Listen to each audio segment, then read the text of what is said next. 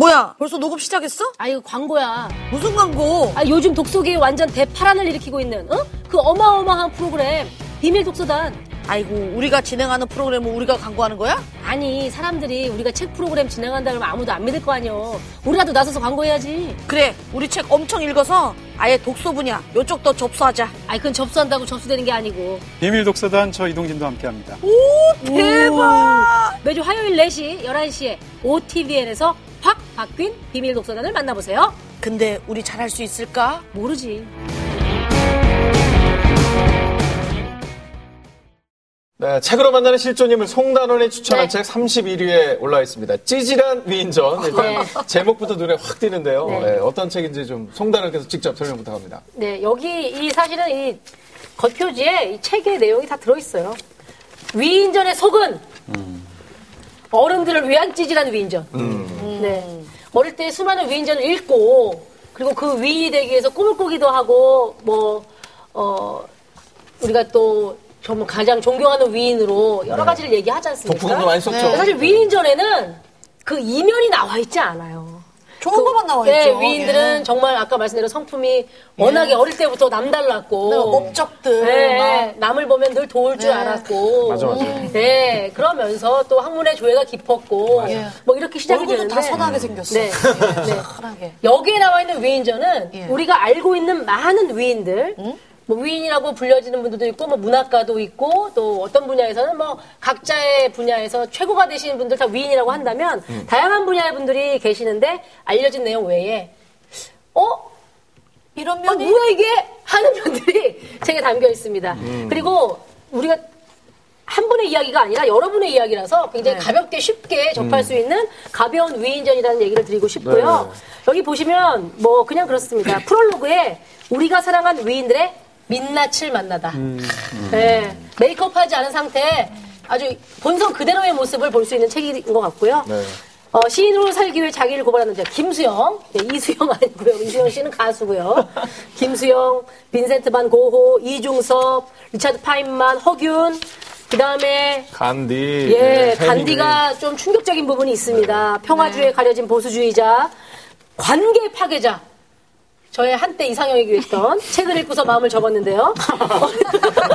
아, 그렇게 빨리 네, 어니스트 허밍웨이. 이제는 해밍웨이와 작별하신 겁니까? 완전히 안녕입니다.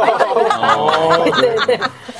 우리가 알고 있는 스티브 잡스, 네. 좌절과 도취를 반복했던 인격 장애자, 어, 그리고 외전으로 또 달빛 요정, 역전 말로 홈런이었던 우리 우리 가수였죠. 네.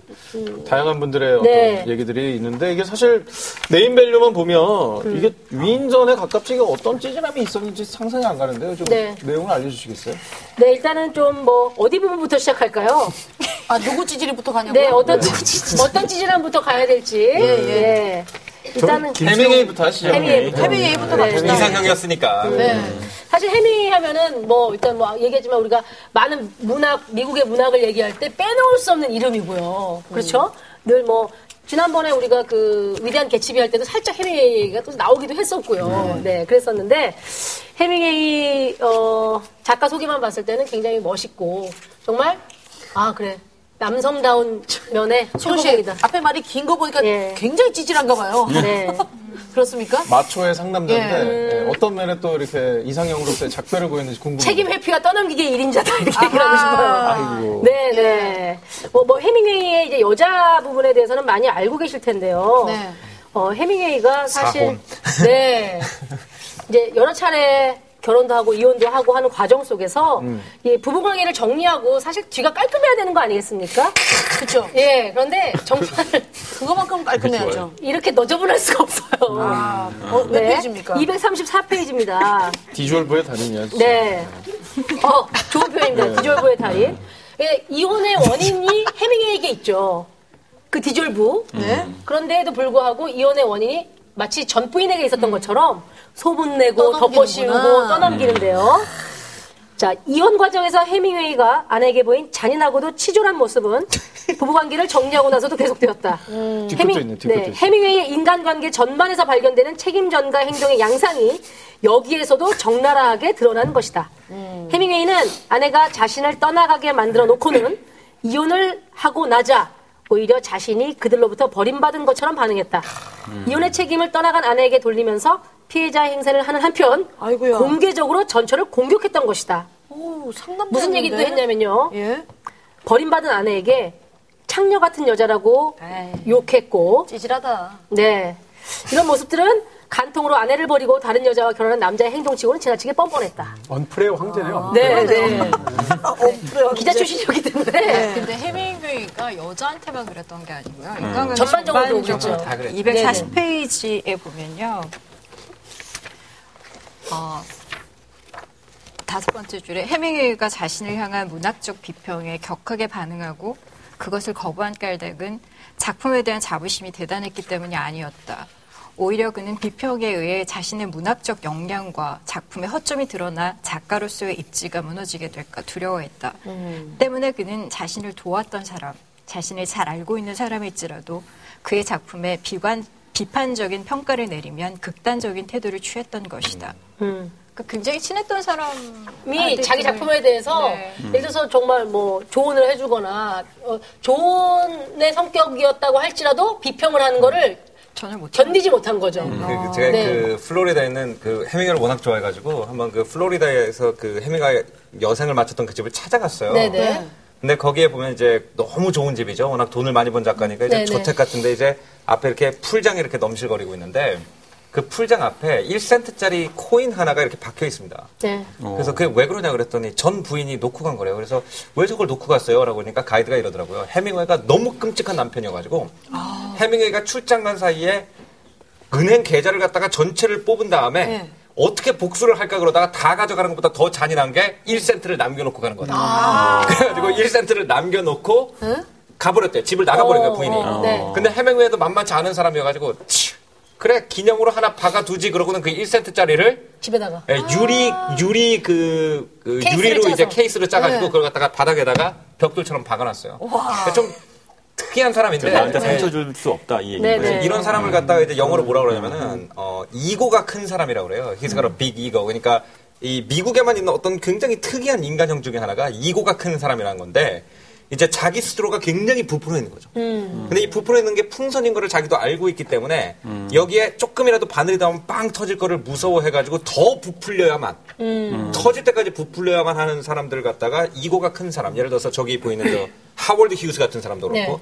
근데 이런 사람들을 미국 사람들이 되게 좋아합니다. 아, 그래요? 예, 이거를 몰라서 해밍웨이를 좋아하는 게 아니라 그 어마어마한 ego와 그 ego가 파멸로 갈 수밖에 없었던 그 찌질함 자체가 미국 사람들의 어떤 본능적인 카우보이 정신 같은 데를 같이 같이 건드려준 데가 있어요.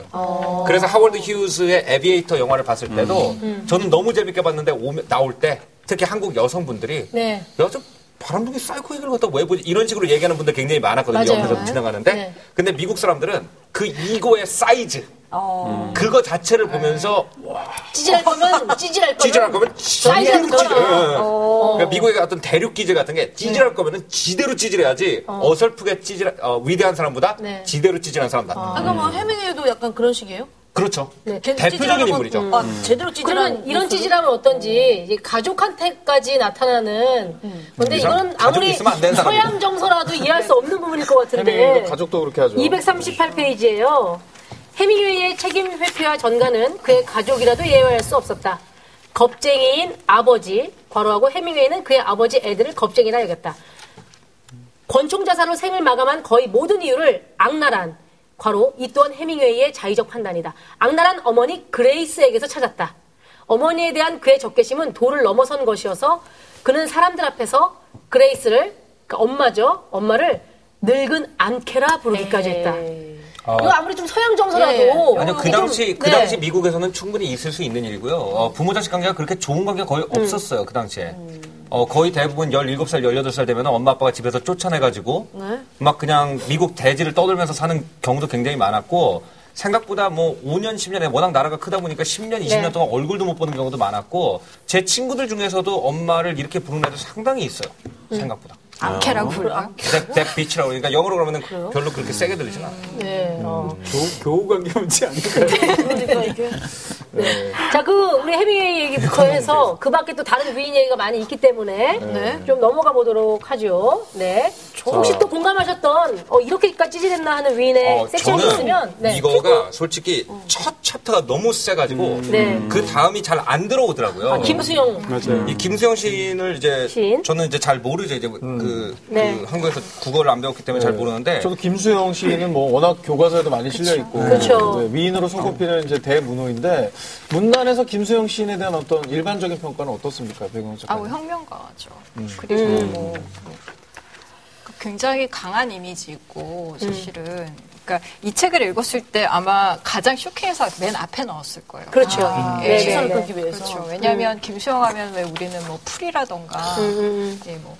그러니까 굉장히 좀 어떻게 보면 좀 혁명적인 말을 많이 저항 시인으로 저는 이제 그렇죠. 네, 저- 우리가. 알고 있죠. 네. 그리고 김수영이 가지고 있는 이미지라는 게 이제 우리 되게 확고하잖아요. 음. 근데 어, 제가 그 김수영의 부인의 이야기가 사실 여기에 전면적으로 등장을 하는데 김연경 씨에 대한 이야기가 나오는데, 그러니까 정말 대낮에 부인을 그렇죠. 이렇게 말로 하면서 그런데 개패듯이 패는 막 거의 그런 장면이 나오거든요. 길거리에서. 길거리에서. 길거리 아들이 한복판에서. 네. 네. 그래서 그리고 시를 쓰죠. 그렇죠. 그 자기 비판적인, 자기 고백적인 또 시를 써요. 죄와 벌이라는 시를 쓰죠. 네. 한번 읽어보죠, 뭐. 그냥. 네. 네. 자, 한번 좀 읽어주시겠습니까? 몇 페이지죠? 16페이지입니다. 시는 16페이지에 나와 네. 있고요. 이거 너무 잘 썼죠. 네. 그러나 그러나 우산대로 여편일을 때려 눕혔을 때 우리들의 옆에서는 어린 놈이 울었고 비 오는 거리에는 40명 가량의 취객들이 모여들었고 집에 돌아와서 제일 마음에 꺼리는 것이 아는 사람이 이 깜깜한 범행의 현장을 보았는가 하는 일이었다. 아니 그보다 먼저 아까운 것이 저 우산을 현장에 버리고 온 일이었다. 찌질하다. 정말 거의 그 우산 네, 첫, 예. 뭐? 우산이 먼저고 그러니까 와이프를 막 때렸는데 돌아서 하니까 어 너무 미안한데가 아니라 누가 봤으면 어떡하지? 어 그 다음에 어 그다음에 우산 놓고 아빠 우산 놓고 왔다 이거예요. 근데 그걸 또 이렇게 시로 네. 아 근데 사실은 이런데 배경이 있기는 해요. 왜냐면 그렇죠. 김수영 씨가 그 거제도 포로수용소에 잡혀가고 그때가 이제 그 한참 기간에. 그 기간이 이제 이념 대립이 한국사에선 가장 극렬할 때였어요. 그러니까 인민군한테는 난 인민군이 아니다라고 얘기하고. 네, 국군 쪽에서는 또 나는 또 그러니까 이게 정반대 반대. 이야기를 계속하면서 자기를 변호하고 그런 과정에서 이제 굉장히 그 분열적인 음. 어떤 감정을 느끼는데 그 이종구라고 굉장히 절친한 친구가 있었는데 네. 당연히 김수영이 죽은 줄 알고 사실은 그 이- 자기의 절친인 이종구와 아내가 동거를 하고 있다는 걸 나중에 알게 되거든요. 수용소에 갇혀 있던 시절에. 네, 그렇죠. 그래서 이제 거기에 대한 분노라는 게 있어요. 네. 그리고 사실은 처음에 찾아가서 좀 굽히고 가자 나랑 같이 그때 이게 김연경 씨가 안 가겠다고요. 음. 그렇죠. 예, 안 가겠다 나는. 근데 1년 후에 사실 다시 돌아오거든요. 그렇죠. 김수영한테. 그래서 그 장면을 이제 저는 사실은 이게 EBS에서 문화사 시리즈라고 해서 명동백작이라는 드라마가 있었어요. 맞아, 맞아. 근데 정말 저는 손에 꼽는 제 인생의 드라마 같은 드라마인데 그때 당시에 제가 사표를 내고 집에 있을 때여가지고 네. 그 명동 명동백작 50부작을 거의 며칠에 걸쳐서 다 봤는데 어 그때 이제 그 1930년대 40년대 50년대까지 그 시인이나 소설가들의 어떤 한국 사를 배경으로 한 그들의 이제 뭐 사랑 그리고 네. 또뭐 혁명 어떤 생활 뭐 이런 것들이 굉장히 디테일하게 잘 드러나 있어요. 거기에서 이제 김연경이라는 사람의 역할도 분명히 나오거든요. 되게 다양한 인물들이랑 얽혀 있기 때문에 그리고 저는 실제로 김연경 여사를 본 적이 있어요. 아, 네. 네, 그래서 그때 인터뷰를 했었는데 지금 90이 넘으셨거든요. 네. 근데 제가 이제 뵀을 때가 80이 거의 넘었을 때였는데 직접 운전도 하시고 너무, 너무나 에너지가 많으신 분이어서 네, 정말 너무나 깜짝 놀랐어요. 그 굉장히 미모의 그, 네. 그 분이셨고 그래서 와 저 김수영 정도의 남자와 저렇게 살았던 분의 어떤 그런 뭐라고 하죠 아우라 다르구나. 같은 거 어. 예, 좀 뭔가 좀 독특한 아우라 같은 게 어. 있으시더라고요. 그래서 되게 인상적이었던 기억이 나요. 위인전에 나온 인물을 만나신 거네요. 네, 그렇죠. 근데 네. 이 책을 읽으면서 굉장히 이, 이 저는 이거 어떤 분인지 궁금했어요. 누가 네, 썼는지. 네. 왜냐면 이 김수영 시인하고 자신을 굉장히 일치화시킨다는 느낌이 많이 들었어요. 이 저자분이. 저자가요. 어, 이 그러니까 저자분은 딴지일보 연 기자. 그 네, 기자님이시래요. 거기다 이제 보면은 이제 국어국문학과를 졸업하셔서 아마 뭐뭐좀 젊은 시절에 시인의 꿈이 있거나 그러시지 않았는지 좀 생각이 드는 부분이 다른 위인전에 대해서는 그냥 조금 이렇게 거리를 두고 정말 위인전처럼 쓰시거든요. 근데 이 시인에 대해서는 마치 자기 고백을 하는 것처럼 글을 쓰는데 글이 너무 예뻐요. 네. 여기 보면은 예를 들어서 음, 그러나 스스로의 굴레에서 자유로워지려면 완전히 벌거벗은 상태로 거울 앞에 서서 자신의 온 몸을 정면으로 응시할 수 있어야 한다. 물론 그것은 정말 고통스러운 일이다. 26페이지입니다. 죄송합니다. 하지만 그럴 수 있을 때가 되어서야 비로소 자신과 화해를 하든 시원하게 욕을 쏟아내든 최소한 그 모순의 실체를 발견이라도 할 수 있지 않을까. 자신의 그림자를 똑바로 바라보고 있을 때, 있을 때등 뒤에서 나를 비추는 빛을 발견할 수 있을지도 모른다. 그 다음에 쭉 내려가서 보면은 인간 김수영 그 자신 또한 바로 보려고 했다는 것이다. 그 고통스럽고 처절한 참 자기 스스로를 바로 보더니 그것을 통해 김수영은 자신을 온 모든 것에서 자유로울 수 있었다. 어. 김수영은 어떻게 그럴 수 있었을까? 자신의 트라우마와 상처를 물리적 폭력으로 해소할 수밖에 없던 그가 평범한 사람과 다를 수 없었던 그가 어떻게 그러니까 이렇게 절규를 하듯이 남의 인생에 대해서 쓰기가 쉽지가 않은데 변호, 변호가 많이 들어갔는데. 단어가 많이 들어갔죠. 근데 이게 묘한 책인 게요. 사실은 위인에 대해서 평전을 한 게 아니고요. 사실은 이 모든 챕터의 끄트머리엔 다 이 저자의 자기 얘기가 있어요. 자기 고백적인 이, 이 이야기가 있잖아요. 네. 그러니까 그 인물을 통해서 나의 찌질함을 발견하고 그 찌질함을 어떻게 극복할지에 대한 이야기들을 하게 네, 되는 네. 이 묘한 책인데요. 특히 그 찌질함이라고 하는 거의 공통적인 거는 남성적인 찌질함이에요. 맞아요. 여기 어, 이 언급된 모든 인물이 다 남자들이고 남성- 남자들이 갖고 있는 누구나 인정하거나 고- 자기한테는 인- 고백할 수밖에 없는 찌질함들이 공통적으로 존재하죠. 저는 사실 이 죄와벌을 굉장히 다른 분들처럼 충격적으로 읽었는데 이 파트를 근데 이, 이- 이 시가 왜 죄와벌인가를 한번 생각해 볼 필요가 있어요. 어, 그러니까 어, 이 시를 읽어보면 이 사람의 죄가 뭐냐 자기 스스로 알고 있는 거죠. 네. 뭐냐면 부인을 백주대낮에 그렇게 폭행하는 한심한 폭력적인 일을 저질러 놓고 우산을 두고 온 거, 혹은 사람들이 보고 혹시 욕하지 않을까 이것만 자기가 생각했는데 그것에 대한 어, 반성이 있는 거죠. 자기 스스로 그것이 너무나 한심하고도 잘못된 행동이라는 것을 인지하고 있어요. 그러니까 여기에 묘사된 게 없음에도 불구하고 그걸 죄라고 명명하는 거죠. 그럼 벌은 무엇인가? 라는 건데 이 이야기 속에는 벌이 없어요. 네. 그러면 죄와 벌일 때 벌은 왜이 시지 제목이 벌일까? 제가 볼 때는 시를 쓰는 행위 자체가 자기를 벌주는 행위입니다. 우산을 놓고. 그러니까 어, 자기의 행동 자체가 죄라는 것을 명확하게 인식하고 있고 그것을 시인으로서 할 수 있는 반성은 무엇이냐? 시로 쓰는 거죠. 그 시로 쓰면서 이 안에서 정말 자기가 반성해야 될 내용, 다시 말해서 아내를 때렸다는 것에 대한 고통스러운 어떤 자기 반성이 있는 거죠. 근데 시에서는 다만 그것을 언급하지 않을 뿐이고 시 제목이 죄와 버린 겁니다. 그러니까 어, 김수영이 찌질하고 이 아내를 때리는 행동에서 잘못했는가? 100% 잘못했죠. 사실 뭐 뒷얘기가 있다고 앞에서는 이제 얘기가 나오고 아까 잠깐 말씀해 주신 것처럼 어, 죽은 줄 알고 딴 남자랑 살고 있었고 등등인데 전쟁에서 사실 특수한 상황에서 그런 경우는 종종 있었어요. 네. 있었고 김현경 씨한테도 적어도 이 책에 따르면 저는 잘못이 별로 없었다고 생각이 드는 게 남편이 죽은 줄 아는 상황에서 생사를 확인할 수 없는데 전쟁 중인데. 더군다나 전쟁에서는 여자의 굉장히 그 약한 처지가 있을 텐데 그런 상황에서 자기를 보살펴주는 남자가 있고 인간적으로 존경한다 살 수도 있을 것 같아요. 근데 그런 상황에서 남편이 왔는데 화가 나는 감정적인 이유는 이해가 되죠. 그렇지만 이 남자와 그 사이에 싸운 게 있는데 갑자기 가자라고 해서 아 그동안 고마웠어요 남편이 살았네 이러고 갈 수는 없잖아요. 그렇잖아요. 그러니까 제 생각에는 김영경 씨의 행동이 이해가 되거든요. 다만 남자 입장에서는 그것이 이제 마음속으로 감정적으로는 이해가 되죠. 근데 그런 게 쌓여서 우산을 백주대낮에 우산으로 때렸다? 저는 용서받지 못할 폭력이라고 생각해요. 그럼에도 불구하고 이런 인간적인 이 사람의 박약함이나 못된 특성이 특성이 있음에도 불구하고 이 사람이 정말 훌륭한 시인이구나라고 생각되는 건 그런 것을 사실 누가 바뀌었어요? 아무도 모를 텐데 굳이 시로 써서 자기 스스로를 벌 주고 있다는 거죠. 그 벌도 자기의 직업적으로 가장 중요한 시를 통해서 벌을 주고 있는 거거든요. 그런 면에서 본다면 저는 어, 어떤 잘못된 행동을 한 남자의 또 다른 숭고한 측면을 본 거죠. 이게 진짜, 없는 시인이다. 진짜 네. 어떻게 보면 엄청난 벌을 받고 있는 거예요. 지금도 우리가 이 시를 읽으면서 그쵸. 벌 주고 있는 거 근데 아닙니까? 이게 벌일까요? 다음 주에도 또 벌을 주겠죠. 예.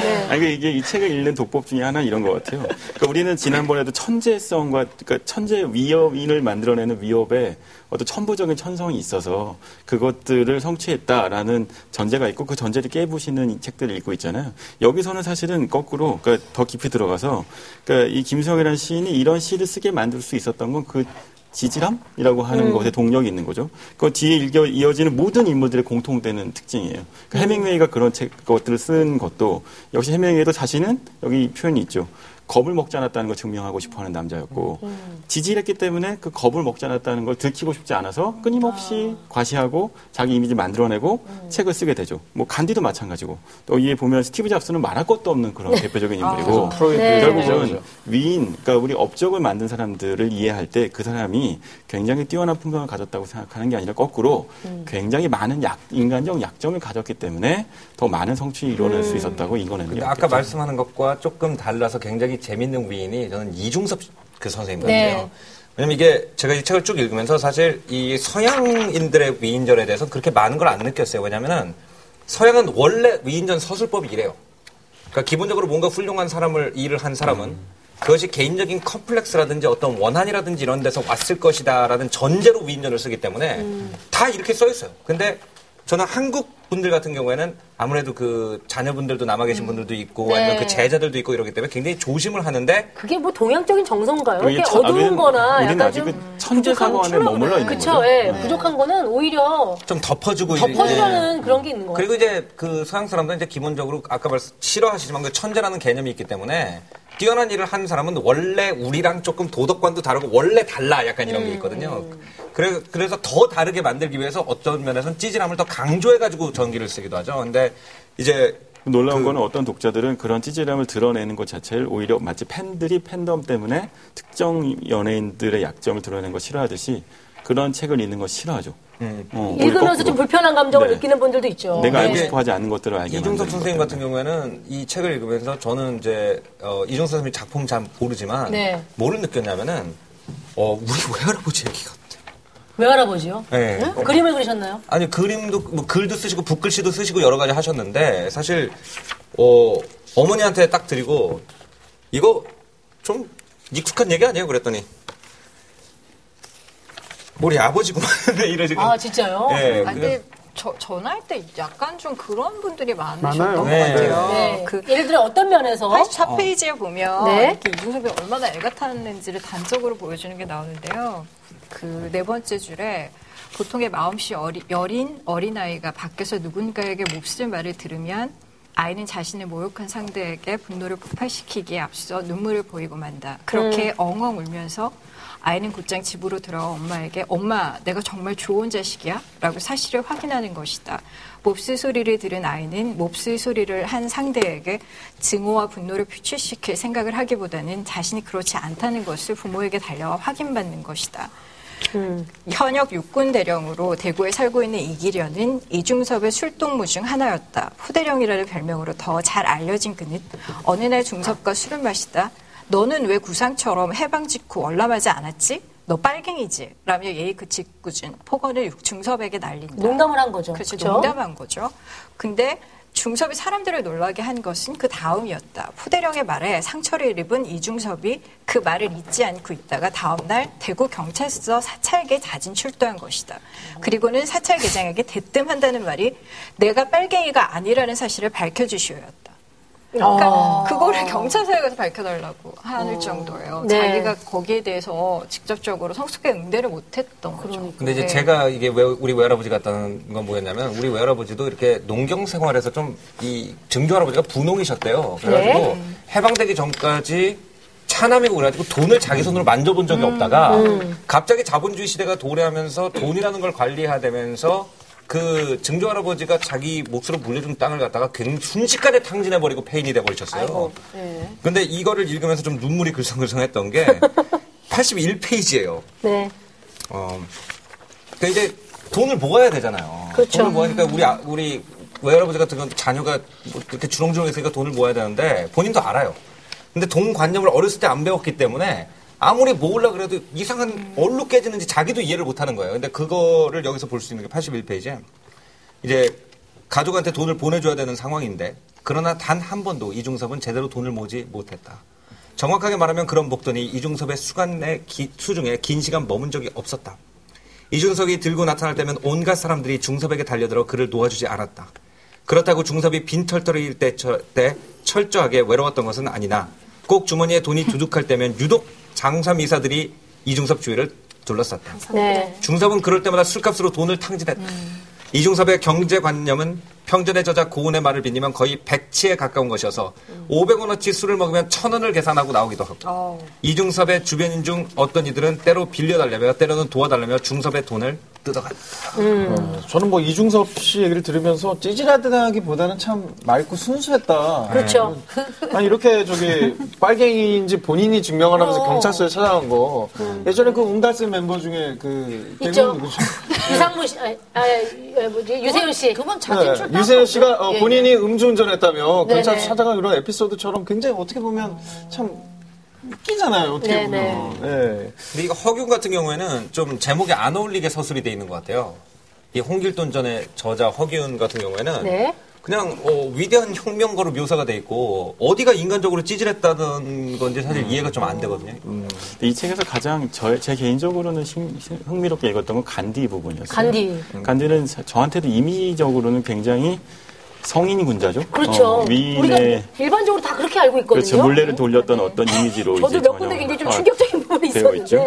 근데 사실은 이 사람은 정치적으로는 우리 이제 그, 어, 일제 강점기 시절에 하- 이 그러니까 아, 친일파 같은 존재의 이 정치적 입장을 취했었잖아요. 네. 여기 보면 198페이지부터 이어지는 표현을 영국의 보면 지배를 받고 있을 때죠. 그렇죠. 보호 전쟁에 대해서 이제 인, 간디가 취했던 입장을 보면, 그러니까 인도 국민들이 영국의 신민으로서 어 이제 여- 그, 그 제국의 전쟁에 참여해야 된다는 얘기를 하기도 했었고, 그리고 여기 보면 간디는 그러니까 인도의 독립을 원했다기보다 자치에 원했다는 얘기를 하죠. 그쵸. 사실 이건 사실 어, 굉- 어, 간디란 사람이 이- 이 우리가 갖고 있는 정치 입장을 생각해 보면 어, 변절자라고 비난받을 때도 충분하겠죠. 그 사실은 더 충격적인 얘기는 이거였어요. 그러니까 우리가 흔히 비폭력 무저항이라는 게 간디의 어떤 정치적. 입장인데 네. 그 정치적 입장을 갖고 이렇게 얘기하잖아요. 211페이지 보면 2차 세계대전 당시 나치의 유태인 학살 소식을 접한 간디의 말을 떠올려 보자. 간디는 유태인들은 도살자의 칼에 자신들을 바쳤어야 했다고 말한다. 절벽에서 바다로 뛰어내렸어야 했다고 말한다. 그랬다면 전 세계 사람들과 독일 민중들을 깨어나게 했을 것이라고 말한다. 아, 이게 비- 비폭력 무저항 운동의 정신이긴 합니다만 이 문장이 있죠. 간디가 설령 진정한 성자라고 한들 무슨 권리로 학살당한 이들에게 그러한 행동을 요구한단 말인가? 그러니까 간디가 어, 그러니까 이런 거예요. 그러니까 그러니까 제가 말씀드리고 싶은 건 정치인 특히 어, 아니면 우리가 위인이라고 얘기하는 것은 죽은 이후에 굉장히 미화되면서 어떤 상징의 존재가 되죠. 간디가 살아생전보다 죽은 이후에 인도의 통합이나 인도 정책을 상당히 많이 이용됐다는 걸 기억하면 어, 우리가 알고 있는 위인전에서 얘기했던 어떤 그 사실들은 진실이 아닐 가능성이 매우 높죠. 근데 재밌는 건 이어진 스티브 잡스를 보면 잡스가 찌질함에도 불구하고 대단한 건 어, 죽기 전에 자신의 찌질함을 다 고백했잖아요. 그랬죠. 해밍웨이는 편지를 사실은 썼죠. 그 찌질함을 다른 사람들이 다 감췄고 예. 다른 사람들이 그걸 캐냈죠. 어, 그렇게 보면 스티브 잡스의 찌질함이 특수해 보이기도 하죠. 근데 전 잡스를 네. 사실 잡스 제품 우리 집에 많잖아요. 네, 네. 예, 진짜 좋아하는데 어, 진짜 찌질한 것 같아요. 이 우리가 제일 싫어하는 그 아이디어 뺏는 거 있잖아요. 네. 그게 아, 들어있잖아요. 대박 다 들어가 기가 막힌 그러니까 부분이 있죠. 그 잡스가 했던 유명한 말 중에 하나가요. 예. 네. 어, 어, 그 안드로이드가 처음 나왔을 때 잡스가 맞아요. 그랬대요. 내가 이걸 부셔버리겠다. 네. 이 안드로이드는 없어질 것이다. 내가 부셔버리겠다. 박살내겠다 이랬는데 그때 한 어떤 일본 과학자랑 같이 밥을 먹고 있었대요. 근데 일본 과학자가 어, 네 아이디어도 내 거 뺏긴 거 아니니? 그러니까 그, 그 일본 과학자가 그 어떤 그, 그 회사에 있었어요? 그 사과에 들어간 네. 기술을 원래 일본에서 먼저 개발했는데 그냥 이 특허를 안 냈던 사람인가 봐요. 유명한 그래가지고 그, 그 제록스사의 그 제록사의 기술 아니요, 아니고 그 원래는 기술 말고 그 예전 아니. 일본에서 가져온 기술. 다른 기술? 그러니까 그게 무슨 기술이냐면 이제 그, 그 처음에 그 MP3를 만들 때 하드 드라이브가 고속으로 돌아가는데 이거 본체가 안 흔들리게 하는 기술을 어떤 일본 과학자가 먼저 발명했는데 그걸 네. 뺏긴 거예요, 스티브 잡스가. 그냥 갖다 쓴 거죠. 갖다 쓴 거죠. 네. 그러니까 그러니까 이 일본 기술자가 너무 기가 막힌 거야. 옆에 앉아 안드로이드 내거 뺏겨서 어. 부셔버릴 거야. 그러니까 이제 일본 기술자가 잠깐만, 니도 내 거 뺏겼잖아. 그러니까 스티브 잡스가 뭐라고 그랬는지 아세요? 뭐래요? 그렇긴 하지. 근데 나한테 훔치는 건 안 돼. 아, 네. 아니 그래서 290 천상천하 유어독존이야. 진짜. 296조에 보면 중간쯤에 직원들의 아이디어도 잡스의 이분법적 시각에는 기가 막히게 괜찮은 생각이거나 쓰레기 같은 생각으로 나뉘었다. 한 가지 재미있는 점은 종종 잡스가 팀원이 내놓은 아이디어에 혹평을 하고서는 며칠이 지나지 않아 같은 아이디어를 마치 자신이 생각해낸 것처럼. 자랑스레 이야기했다는 것이다. 그것도 자신이 혹평했던 바로 그 당사자에게 자기나잖아. 근데 재밌는 건요. 이게 무섭잖아요. 이 대목이 스티브 잡스, 월터 아이작슨이 쓴 스티브 잡스의 그대로 나온 대목이에요. 네. 그러니까 실은 이 근거는 스티브 잡스 본인이 자기가 이, 이야기한 거에 근거하고 있다는 거죠. 그렇죠. 너무 그러니까 이게 스티브 또- 잡스 재밌는 건 간디처럼 어떤 상징이 되는 걸 네. 마지막 순간엔 어떤 식으로든 거부했어요. 음. 어떤 식으로든 자신의 적나라한 인생을 다 드러내놓고 던지고 갔죠. 마지막까지. 네. 어, 근데 그래서 저는 그러한 그- 여러 가지를 예. 작가는 내가 하면 로맨스, 남이 하면 불륜이 보시기 때문이라고 아주 한 문장으로 간단하게. 그러니까 그거 아니에요. 그러니까. 내가 아이디어를 훔치는 거는 응용이고, 그렇죠. 안드로이드는 그렇죠. 어, 내가 아이디어 훔친 거고. 아니 근데 제가 이 책을 읽으면서 계속 느낀 게 사실은 너무 위대한 사람들이잖아요. 진짜 네. 위인이잖아요. 근데 찌질한 이 면모를 보면서 어쩔 때는 조금 불편하기도 하고 내가 이거 정말 멋진 사람이라 생각했는데 이렇게 안쪽에 있는 이안 좋은 부분, 더러운 부분까지 다 얘기를 했어야 되나 이런 생각이 드는 거예요. 차라리 감춰주지 이렇게 큰 업적을 남긴 사람이라면. 근데 사실 제가 그 책을 이 책을 추천하는 이유기도 하고요. 아 그래요? 예, 그러니까 뭐 그렇죠. 우리가 알고 있는 위인들 어릴 때부터 그리고 또는 뭐 성인이 돼서도 만났던 그런 위, 뭐 업적 어떤 업적을 남기신 분들에 대한 이야기들을 그냥 그 업적 자체로만 보고 우리가 좀 지켜주고 싶다라는 생각도 하게 되지만 네. 이 작가가 이렇게 위인들의 뒷면을 이야기한 데는 프롤로그에 나오거든요. 네. 근데 이게 아마 이 책을 쓴 이유인 것 같고 우리가 이 책을 늘- 읽으면서 아마 공통으로 느끼는 부분일 것 같은데요. 5페이지 프롤로그입니다. 위인전 속 그들과 비교했을 때 안타깝게도 나는 그리고 우리는 완전한 사람이 아니다. 때문에 수시로 스스로의 모순에 부딪힌다. 밑바닥을 발견하고 괴로워하며 반복해서 자신에게 실망한다. 어느 순간 벗어난 것 같다가도 또다시 찌질함의 굴레에 빠진다. 그럼에도 어떻게든 세상은 살아나가야 한다. 그것도 꽤 잘 살고 싶다. 하지만 좌절하지 말자. 우리가 완전한 사람이 아니듯 위인전의 주인공이 된 그들 또한 완전하지 않았다. 위인이기 이전에 그들 또한 사람이었기 때문이다. 사람이야. 같은 네. 사람이야. 예. 그리고 여기 이제 164페이지에 나면요. 이게 굉장히 특이한 게 뭐냐면 이 그 요셉 괴벨스라는 굉장히 끔찍한 그렇죠. 그 나치 정당에서 프로파간다를 담당했던 그 사람에 대한 얘기를 네. 이제 위인전 안에 다른 색깔로 좀 이렇게 번외편 같이 이렇게 끼워놨어요. 네네. 근데 이 사람 얘기를 왜 하는지에 대해서 여기 설명을 한 게 참 재밌어요. 우리가 흔히 인생을 빗대어 망망대 위에 홀로 노져가는 것이라 표현하는 이유 또한 여기에 있을지 모른다. 외주를 타는 것과 비슷하기도 하다. 그것은 균형을 잡기 위해 끊임없이 주의와 노력을 기울여야 하는 작업이다. 균형을 잡는다는 것은 단순히 옳고 그른 것을 판단하는 것이 아니다. 나의 생각이나 판단, 선택이 가진 양면적 가능성까지 고려하는 것. 그래서 아차 하는 순간 언제든지 그것이 나를 전복시킬 수 있다는 점을 상기하고 주의해야 하는 것이다. 그러니까 이 위인들도 사실은 인간이었기 때문에 선택을 해야 됐는데 우리가 위인전을 평소에 읽으면은 어, 이 사람은 정말 훌륭한 선택만 계속했다라고 생각을 하지만 모든 선택에는 그 선택을 하는 순간에 그거에 좋은 점과 나쁜 점이 공존한다는 거죠.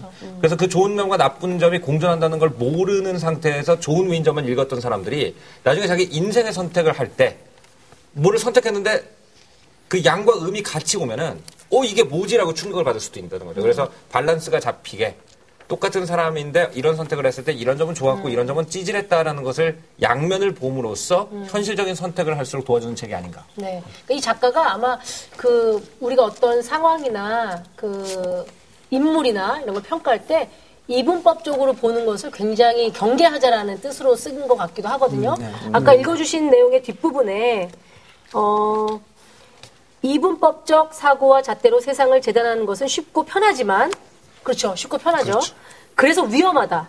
그 잣대가 세상을 제대로 가늠하지도 못하거니와 균형을 상실한 배가 전복되듯 그로 인한 오류와 아, 오판과 오류가 개인이나 사회를 병들게 하기 때문이다. 이 괴벨스라는 사람에 대해서 한 가지만 제가 더 얘기하고 싶은 건 이 괴벨스도 아까 머레이나 마이너와 마찬가지로 어마어마한 philologist예요. 그 philologist가 이제 단어를 사랑하는 사람이라는 뜻인데 일종의 이제 그 아마추어 그룹 같은 게 있는데 어마어마한 philologist입니다. 어, 아리아어라는 인도 유럽 고어에 완전히 능통했는데 그 예를 들어서 그 나치의 그 문양 있잖아요. 그 옛날 인도 고어의 알파벳 중에 하나거든요. 그러니까 그런 것들을 뽑아올 수 있는 능력이 있을 정도로 어마어마한 사람이었는데 이 사람도 삐뚤어진 거예요. 그러니까 교수와 광인의 두 사람의 이 사람 얘기도 하나 들어갈 수도 있는 거죠. 성단원께서 조금 읽어주신 부분이 저도 사실 그런 생각 굉장히 많이 하는데 우리가 사실 실망스럽죠. 예를 들면 해밍웨이를 너무 좋아했다가 읽으면 너무 실망스럽고 맞아. 김수영 시인을 너무 좋아했다가 읽으면 실망스러운데 저는 약간 분리할 필요는 있다고 생각해요. 그러니까 그 사람의 업적이 도덕성을 요구하는 분야로 그 사람의 업적이 있는 것이냐? 그럼 도덕성을 철저히 따져야 된다고 생각합니다. 대표적으로 종교인 같은 분들이죠. 네. 그래서 종교인인데 그 사람들이 예를 들면 어떤 굉장히. 숭배받는 저기 사람들에게 이렇게 살아라고 말을 하는 것으로서 유명한 그만큼 영향력이 있는 사람이 예를 들면 집에서 아내를 때린다. 그러면 더 용서할 수가 없는 거죠. 한 10배는 용서할 수가 없는 거죠. 근데 만약에 똑같은 그런 어, 도덕적인 잘못을 저지른다 하더라도 예를 들어 소설가가 저질렀다. 뭐 뮤지션이 저질렀다. 저는 그것은 비판의 경우가 다르다고 생각하는 겁니다. 예를 들어서 이중섭의 이중섭 화가의 경우에는 가족들한테는 최악의 가장일 수 있죠. 그렇지만 그 사람이 최악의 가장이라는 사실과 그 사람이 위대한 화가라는 사실에는 사실은 상관관계가 없거든요. 그러니까 우리가 좋아하는 건 그 사람이 위- 훌륭한 가장이고 훌륭한 화가라서 좋아하는 게 아니라 훌륭한 화가라서 좋아하는데 알고 보니 볼품없는 가장이었어 해서 실망하는 거거든요. 그러니까 이둘 사이에는 사실상 논리적으로나 가만 생각해 보면 그렇게까지 연관 관계가 없는데 사람들이 거기에 대해서 너무 과하게 요구한다는 측면이 네. 있습니다. 그럼에도 불구하고 그러니까 우리가 항상 연예인들에 대해서 그런 태도를 하잖아요. 네. 예를 들면 뭐 우리를 웃겨주는 사람들이다. 그럼 네. 그 사람 웃기는 것이 가장 중요한 건데 웃기는 과정에서 후배한테 아이디어를 뭐 받는 대가로 돈을 지불했다거나 이러면 비난하죠. 네. 근데 그게 아니라 그 사람이 어떤 도덕적인 잘못을 저질렀다면 물론 비난해야 되지만 그것은 1인분의 잘못으로 그 사람한테 비난을 해야지 그 사람이 마치 우리나라를 이끄는 종교 지도자가 무슨 음주운전을 한 것처럼 비난을 한다던가 하는 것은 좀 가혹한 면이 있지 않은가 네. 그런 생각이 드는 거예요. 어, 혹시 오해할까봐 얘기하는 전 원래 찌질합니다. 같이 지라고. 바라지 마세요. 근데 네. 제- 다행히 이 코미디언이라는 직업적인 분야가 네. 찌질함까지도 개그화가 되기 때문에 저희는 찌질함을 더 캐내기도 해요. 때로는 나의 찌질함은 무엇인가 그쵸. 이러면서. 사실 저는 그 저, 송은 씨는 아십니다만 굉장히 좋아하는 화가인데 55페이지에 보면 여기에도 조금 이 부분을 읽으면 약간 느껴지는 게 있어요. 여기 한 3분의 2 지점인데 경제적으로 무능한 데다가 정신적으로도 온전하지 못했던 빈센트 반 고흐 정신 착란과 자해를 반복했던 죽고 나서야 인정받은 위대한 예술가. 누군가에게 거절을 당할 때마다 그래서 상처를 받을 때마다 창난을 일으킬 정도로 괴로워했던 빈센트 반 고흐 평생에 걸친 자신의 광기와의 처절한 투쟁. 어쩌면 우리 삶 또한 이와 크게 다르지 않을 수도 있겠다 정도의 차이가 있을 뿐 그게 지금 책에 나오잖아요 그래서 그 사실 고흐가 앞에 앞에 부분을 보면 엄청 찌질하고 막 이런 게 뭐 돈 쪽으로도 그렇고 많이 나옵니다 이거 보면서 그런 생각을 해요. 아, 고흐에 비하면 나의 찌질함은 진짜 세 발을 피구나. 난 정말 행복하다. 그런 생각이 좀 들긴 하거든요. 고흐 부분을 읽으면서 사실은 마음이 너무 아팠어요, 저는. 아프죠. 사실은. 네, 너무 예. 그 우리가 알려진 것 이상으로 어쩌면 고흐는 정말 너무나 하루하루 사는 게 너무나 정말 처절했을 수도 있겠다는 생각도 했거든요. 근데 네. 이게 또 이런 위인전도 솔직히 좀 이렇게 우리가 생각을 하면서 읽을 필요는 있는 것 같아요. 왜냐면은, 어, 이 책을 읽으면 마치 이제 천재들이 이렇게 또 다른 오류에 빠질 수 있어요. 제가 흔히 보히미안 오류라고 부르는 오류. 그러니까 이 사람들이 보히미안이었기 때문에 굉장히 다른 사람과 다르, 달랐기 때문에 위대한 작품을 남겼다. 찌질했기 때문에 그것이 원동력이 됐다라고 얘기하는 것도 위험한 것 같은 게 고흐는 이런 사람이었죠. 하지만 마티스 같은 사람 같은 경우에는 비슷한 시대의 인물인데 굉장히 부유한 은행 직원이었어요. 그리고 직장 생활도 굉장히 잘 하는 사람이었고 그러면서 그 사람은 뭐라고 그러냐면 그림이라는 것은 어, 퇴근한 사람의 오후 5시에 소파를 위해서 그리는 것이다 라고 얘기를 했을 정도로 안락하고 평온한 사람이었는데도 그림을 잘 그렸다는 거죠. 그러니까 오히려 이동진 단원님 말씀처럼 그림을 그리는 능력과 그 사람 개인의 생활이 별 관계가 없다고 보는 것이 맞는 것이지 어, 잘 이제 걸핏 잘못하면은 관계성을 두는 자체가 이상한 것 예. 같아요. 네. 그 차- 차트 잘못하면은 아 이 사람들 야 천재들 이렇게 특이해야 되나 보다. 네. 이게 사실은 서구 사회가 지금 빠져 있는 오류 같아요. 제가 볼 때는. 그러니까 우리가 흔히 생각하는 알려진 사람들은 왠지 뭐 연예인들도 마찬가지입니다만 화장실도 안 갈 것 같고 일상적인 생활의 모습을 상상하기 어려운 부분들이 있어요. 왜 우리는 그렇게 알고 있는지는 모르겠지만 어릴 때 읽었던 네. 위인 전집 같은 것들이 네, 위인에 대한 맞아. 그런 이미지를 계속 강화하고 네. 그렇게 만들어 나가는데 일조를 하는 것 같다는 생각이 많이 들었거든요. 네. 저도 어렸을 때 제일 처음 저희 부모님께 사준 것이 위인 전집이었고 네. 그거를 맞아요. 읽으면서 다. 네. 네, 그걸 읽으면서 자랐는데 이런 네. 것들을 보니까 오히려 저는 오히려 그 위인들에 대해서 조금 더 다가갈 수 있게 되고 맞아요. 조금 더 문턱을 낮출 수 있게 돼서 저는 근데 이렇게 좋았거든요. 책이 만약에 여기 위에 찌질한이 없고 그냥 위인 어른들을 위한 위인전 했으면 책 안 샀을 것 같아. 음. 근데 이 색깔나 단어의. 찌질함이 있으면서 약간 우리가 사실 모두가 다 찌질하잖아요. 근데 얘들은 이- 이분들은 어땠을까라는 호기심이 생기면서 음. 책이 넘고, 넘어가는 그 속도가 너무 빠르잖아요. 근데 저는 전 너무 괜찮은 것 같아요. 지금 뭐 아까 고 얘기도 하셨는데 이 책 읽으면서 아 내가 좀 생각했던 거랑 다를 수도 있겠구나라고 느낀 게 뭐였냐면 왜 고우가 그 자기 귀를 막 자르고 네. 복부에 총을 쏴서 이렇게 뭐 자살을 했다라는 식으로 우리는 알고 있는데 이제 53페이지에 보면 그러니까 우리는 고우가 정신 찬란에게 미쳐서 그런 행위를 했다라고만 생각을 했는데 여기서 징벌적 의미가 강했다라는 말이 나오거든요. 네, 네. 자신의 귀를 자른 일과 스스로 복부에 총을 쏜 것은 자신에 대한 일종의 징벌적 의미가 강하다고 볼 수 있다. 빈센트가 고갱을 면도칼로 위협한 후에 그 면도칼로 자신의 귀를 자른 것처럼 권총으로 가시에 박사를 위협한 후 돌아오는 길에 그 권총으로 자신을 쏜 것이라 생각할 수 있다. 진실은 빈센트와 가시에 박사만이 알고 있을 테지만 말이다. 빈센트의 죽음은 그런 점에서 자살이라기보다는 과도한 징벌적 자해가 그를 죽음에 이르게 했다고 보는 편이 더 옳을 것이다. 여기서 이제 이 글을 쓴 사람은 정말 자살을 원했으면 총구를 머리에 향했을 거라고 얘기를 하거든요. 근데 이제 배에 대고 총을 쐈다고 하는데 그 가셰 박사가 어, 그 가셰 박사의 딸을 고후가 이제 모델로 많이 그렸었대요, 나중에는. 그래서 그것 때문에 사이가 벌어졌 다라고 얘기를 하더라고요. 사실 고후가 계속 연애에 실패하잖아요. 그렇죠. 그러니까 가족이 반대하는 여자랑 계속 결혼하고 싶어 했고, 심지어 이제 몸을 파는데 임신까지 한 여자하고 어떻게든 좀 생활해보려고 하다가 또 이렇게 좌절이 되고 하는 과정 중에 그 여성 관계가 되게 좀 힘들었던 지점이 있는데, 그 가시 박사하고도 그 딸의 모델 뭐 일 때문에 또 이렇게 틀어지면서 뭔가를 시도를 하는데 저는 징벌적 의미라는 게 분명히 자기가 어떤 의도를 가지고 자기 몸을 자해하는 것이었기 때문에 그리고 마지막에 그러니까 우리는 흔히 그냥 자살을 했다라고 알고 있는데 그게 자살이 아니었고 징벌적 의미의 또 다른 자해였다면 만약 죽지 않았다면 그때 당시에 어땠을까? 그 이후의 작품은 또 어떻게 변했을까? 또 하나의 어떤 변곡점을 넘어선 거잖아요. 또 하나의 관계가 파탄이 되고 그랬으면 고후의 어떤 화풍이라던가 고의 그림이 조금 더 다른 스타일로 또 변화가 돼서 더 진전이 되지 않았을까 뭐 이런 생각도 좀 들더라고요. 네.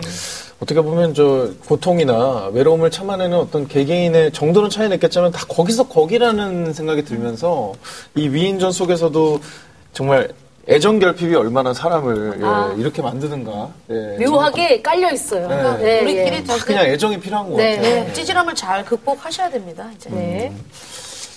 알겠습니다. 현진건의 운수 좋은 날에서 김첨지 아내가 먹고 싶어하던 음식은 갈비탕. 황소년의 소나기에서 소녀가 죽으면서 남긴 유언은 소년을 같이 묻어달라. 나 하늘로 돌아가리라고 시작하는 천상병 시인의 시 제목은 박하사탕. 보기만 해도 이 모든 문제의 답을 알려주는 프로그램은 비밀 독서단. 김숙도 독서 퀴즈 100점 맞게 해주는 유일무이 책 토크쇼 매주 화요일 4시 11시 OTBN에서 확 바뀐 비밀 독서단